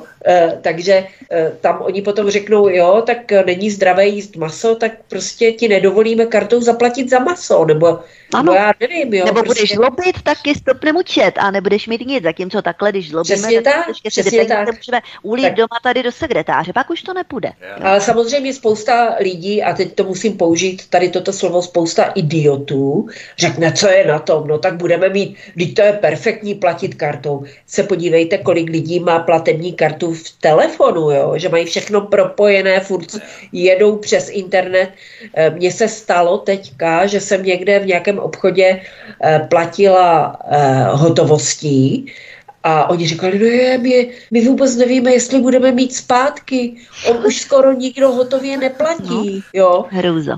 Pak samozřejmě zase v jiných obchodech vám řeknou, že to je skvělé, že platíte hotově. Hmm. Takže já bych tady chtěla apelovat na všechny vlastence a na všechny posluchače, aby se naučili používat hmm. hotové peníze, aby se naučili hospodařit s hotovýma penězma, aby neplatili kartou, aby dávali těm korporátům co nejméně informací a aby ukázali těm obchodníkům, že mít hotové peníze v pokladně je vždycky lepší, než čekat, až mi to pošlou z banky přes nějaké terminály.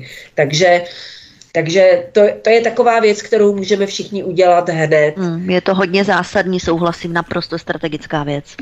Mm. Míša Julišová, a potom se nemůžeme divit, že státní kasa je prázdná, dluh stoupá závratnou rychlostí a inflace roste do nekonečných výšin, peníze se nám nehodnocují právě tou inflací, o které jsme hovořili, dvacet procent za rok. Mm. Ten tok peněz se přesouvá od lidí směrem k těmto mezinárodním loupežníkům a tvůrcům těch mm. agent. Je to vlastně logické, že? Protože čím více peněz odkloní od nás, od lidí, tím více zbyde pro ně.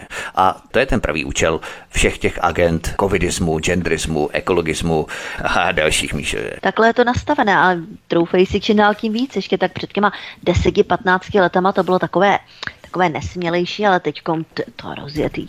No a tím covidismem tam to vlastně, jak říkám, to byla takové, takový velký test, jo. Tam se ty konformistky skalibrovaly už do takové jednoty a všimni si, že v té jednotě už se trvali. Jo, to opravdu, tam se to ukulo všecko krásným způsobem a oni už teďka nemůžou ani cuknout mnozí z nich, jo, protože takovým způsobem se do toho zamotali a byli tak vášniví, tak sfanatizovaní, jo, pro ten státní teror, že oni teď vlastně opravdu nemohou ani v jiných agendách couvnout, protože by tak nějak znevěrohodnili i ten svůj covidismus, kterému tak propadli. To bylo hodně chytrý tohleto tok. To teda musím říct, že jo, no. Eva Hrindová, ještě poslední takové zamyšlení na závěr našeho povídání. Není to tak, že instituce jako O E C D a různé statistické úřady pečlivě sledují a vyhodnocují nárůsty příjmů obyvatel. Lidem začnou růst platy, lidé se začnou mít dobře, více si spořit, více vydělávat, víc utrácet, pořizovat si stále víc věcí. Prostě lidé se začínají mít lépe a lépe. A v jednom okamžiku tito mezinárodní loupežníci zjistí, že u lidí se nahromadilo, nakumulovalo příliš mnoho peněz. Začínají se škubat, trhat se řetězů a chovat se mm-hmm. tak nějak nezávisle. Nejsou už tak tvární. A nebo prostě protože mají už moc peněz u nich. Jo? A v tom okamžiku se spustí nějaká ta mašinérie agendy, která má za mm. úkol okřesat obyvatele států o sílu peněz. Něco jako s ovcemi. Když mají ovce už moc vlny, tak je o tu vlnu ostříháme. Tak je to něco podobného v tomto příkladě, že se vlastně střídá období růstu lidí a když se u lidí nahromadí příliš moc peněz, tak instituce zasáhnou, nastolí nějakou tu agendu a okřesají lidi o tu vlnu. No já se obávám, že takové, takové to období, kdy byl propad, pak byl růst, pak zase propad, že my už jsme v setrvalém propadu. Jo, to jako je vidět, já teda nejsem ekonom, to určitě by tady k tomu dal nějakou náležitou přednášku nějaký ekonom, ale podívejte se na to, jak Evropa, ale týká se to jenom Evropy a U S A. Svět, ostatní svět jde trošku jinou cestou, trošku to tam funguje jinak. My se tady bavíme o západu. Západ je v setrvalém poklesu. Tady ta válka, která je rozpoutaná s Ruskem, to je válka, která, která měla a má za cíl oslabit Rusko, dostat se k jeho zdrojům, mm. protože bez jeho zdrojů ten západ se z toho propadu už nevyhrabe. Takže Bůh ví, jak to všechno dopadne. Já jsem dneska četla nějaký zajímavý článek, že Rusové připravují odvetu na Evropu a Ameriku, že když teda Evropa a Amerika vystavuje sankce na Rusko, takže přijdou i sankce z Ruska směrem k ním a že přestanou vyvážet různé věci a devadesát procent spotřeby hliníku v Evropě a v U S A pochází z Ruska a když nám oni mm-hmm. přestanou dávat hliník, tak jsme doslova a do písmene v prdeli, jinak se to říct nedá. Průmysl skončí. Takže bude to, bude to pěkný sešup. Bude záležet taky hodně na tom, jak, jak dopadnou prezidentské volby v Americe, které se blíží, jak se chopí své role v Senátu nebo v Kongresu, vždycky to nevím, v kterém mají převahu republikáni. Už tam zastavili nějaké financování Ukrajiny, takže uvidíme, co se bude dít. Uh, Ony ty věci, když se takhle kumulujou, tak se vždycky stane něco, ne, nedá se to všechno přesně Aha. dopředu vypočítat, ale ta snaha toho globálního kapitálu vysát ty, tu střední třídu a uh, vybrat si od nich ten jejich majetek, a to nejsou hmm. jenom peníze na účtech, to jsou nemovitosti, to jsou auta, to ano. jsou další zdroje, to jsou malé střední firmy, které chtějí zlikvidovat a jejich potenciál převzít, zbavit se konkurence. Takže bude to ještě hodně zajímavé a jak říkám, kdo je informován, bude připraven a nebude překvapen. Tak, to je přesně doména alternativy. Nicméně ještě na konci Míša Julišová to přesně sedí, protože hmm. to byl nejprve covidismus, teď vtahování do války a jako hmm. záminka energie a tudíž lidé obrovsky chudnou, plyn, elektřina, voda a tak dál a na druhou stranu elektrárny jako ČEZ a další a plynárenské a ropné korporace astronomicky rýžují neskutečný balík. Takže lidé měli tu sílu peněz dřív, je třeba je oholit a čím více peněz se odkloní od lidí, tím více jich zbyde pro korporace a mezinárodní loupežníky, tvůrce těch agent. K tomu všemu ještě vytvoříme nějakou inflaci, abychom lidem vyrabovali legálně zbořené mm. peníze na účtech. To je přesně dokonalý model ožebračování lidí, že, Míšo? No je to takové nehorázné a odporné, protože to v posledních letech rozjeli fakt ve velkým. A rozjeli to ve velkým, protože si tak nějak ověřili a zjistili, že to lze. Jo, ono, ono se děje vlastně jenom to, co lze. Když to nelze, tak se to neděje, a to to lze. Tak já jsem zvědavá, jak dlouho to lze, bude, bude možné, jo? Jak dlouho si to lidi ještě nechají líbit, zatím, zatím souhlasí v celé té západní civilizaci a, a jak se říká, skl, mají hlavy skloněné a říkají, že musíme teda ten ekologismus, klimatismus, jo? Teďka ti medvídci, lední, chuděrkové, malí, oni se, tam, oni se nám tam rozmnožili. V devadesátých letech jich tam bylo nějak třináct tisíc, teď je jich tam dvacet pět tisíc, jo? Oni, oni se nám hajzlici rozmnožili, teď neměli, měli tam umírat, jo? Teďka, teď jak to vysvětlíme zase, no tak já nevím, no, oni na něco přijdou, jo. Takže já mám srandu, ale je to pravda, tady s těma medvídkama. Tak uvidíme, takže možná tak. Přijde medvídek z Bogoty. Každopádně na konci pořadu bych ocitoval takovou pasáž nebo glosu, která přesně vykresluje současnou situaci. Tatínku, co jsi udělal proti tomu, že nám stát vzal naší svobodu a práva? Každého, kdo to zpochybnil, jsem nazval konspirátorem a tleskal jsem jako opice. Tak my určitě nepatříme k těm, co tleskají jako opice, když se nás k tomu snaží sfašizované vnitro donutit. Ptejme se, konfrontujme, nenechme se umlčovat, protože náš sebevědomý hlas, hlas alternativy, je to jediné, co nám zbývá. Když si necháme vzít i náš hlas, pak už to můžeme úplně rovnou celé definitivně zabalit. Našimi hosty, kteří se účastnili našeho povídání dnes, byla publicistka Míša Julišová. Míšo, moc ti děkuji, mě se krásně a těším se za měsíc na slyšenou. No, děkuji tobě, Evi, a děkuji i tobě, Vítku, za krásnou, příjemnou diskuzi a všem posluchačům přeji pěkný večer. A druhým naším hostem byla nakladatelka, blogerka Eva Hrindová. Evi, taky moc děkuji, měj se krásně a za měsíc taky na slyšenou. Ahoj. Já děkuji všem za pozornost a taky se těším na příště. Tento i ostatní pořady si, milí posluchači, stáhněte buď na našem kanále Odysee, nebo na Svobodném vysílači a prosím sdílejte tento pořad z kanálu Odysee, o to vás velmi prosíme. A také se k nám přidejte kliknutím na tlačítko odebírat a zvoneček, to znamená zapnout notifikace, upozornění, abyste nepřišli u další pořady, které pro vás na Svobodném vysílači Studiu Tapin Radio chystáme. Od mikrofonu vás zdraví Vítek, mějte se krásně a příště se s vámi opět těším na slyšenou. Prosíme, pomožte nám s propagací kanálu Studia Tapin Radio Svobodného vysílače C S. Pokud se vám tento nebo jiné pořady na tomto kanále líbí, klikněte na vaší obrazovce na tlačítko s nápisem sdílet a vyberte sociální síť, na kterou pořad nasdílíte. Jde o pouhých pár desítek sekund vašeho času. Děkujeme.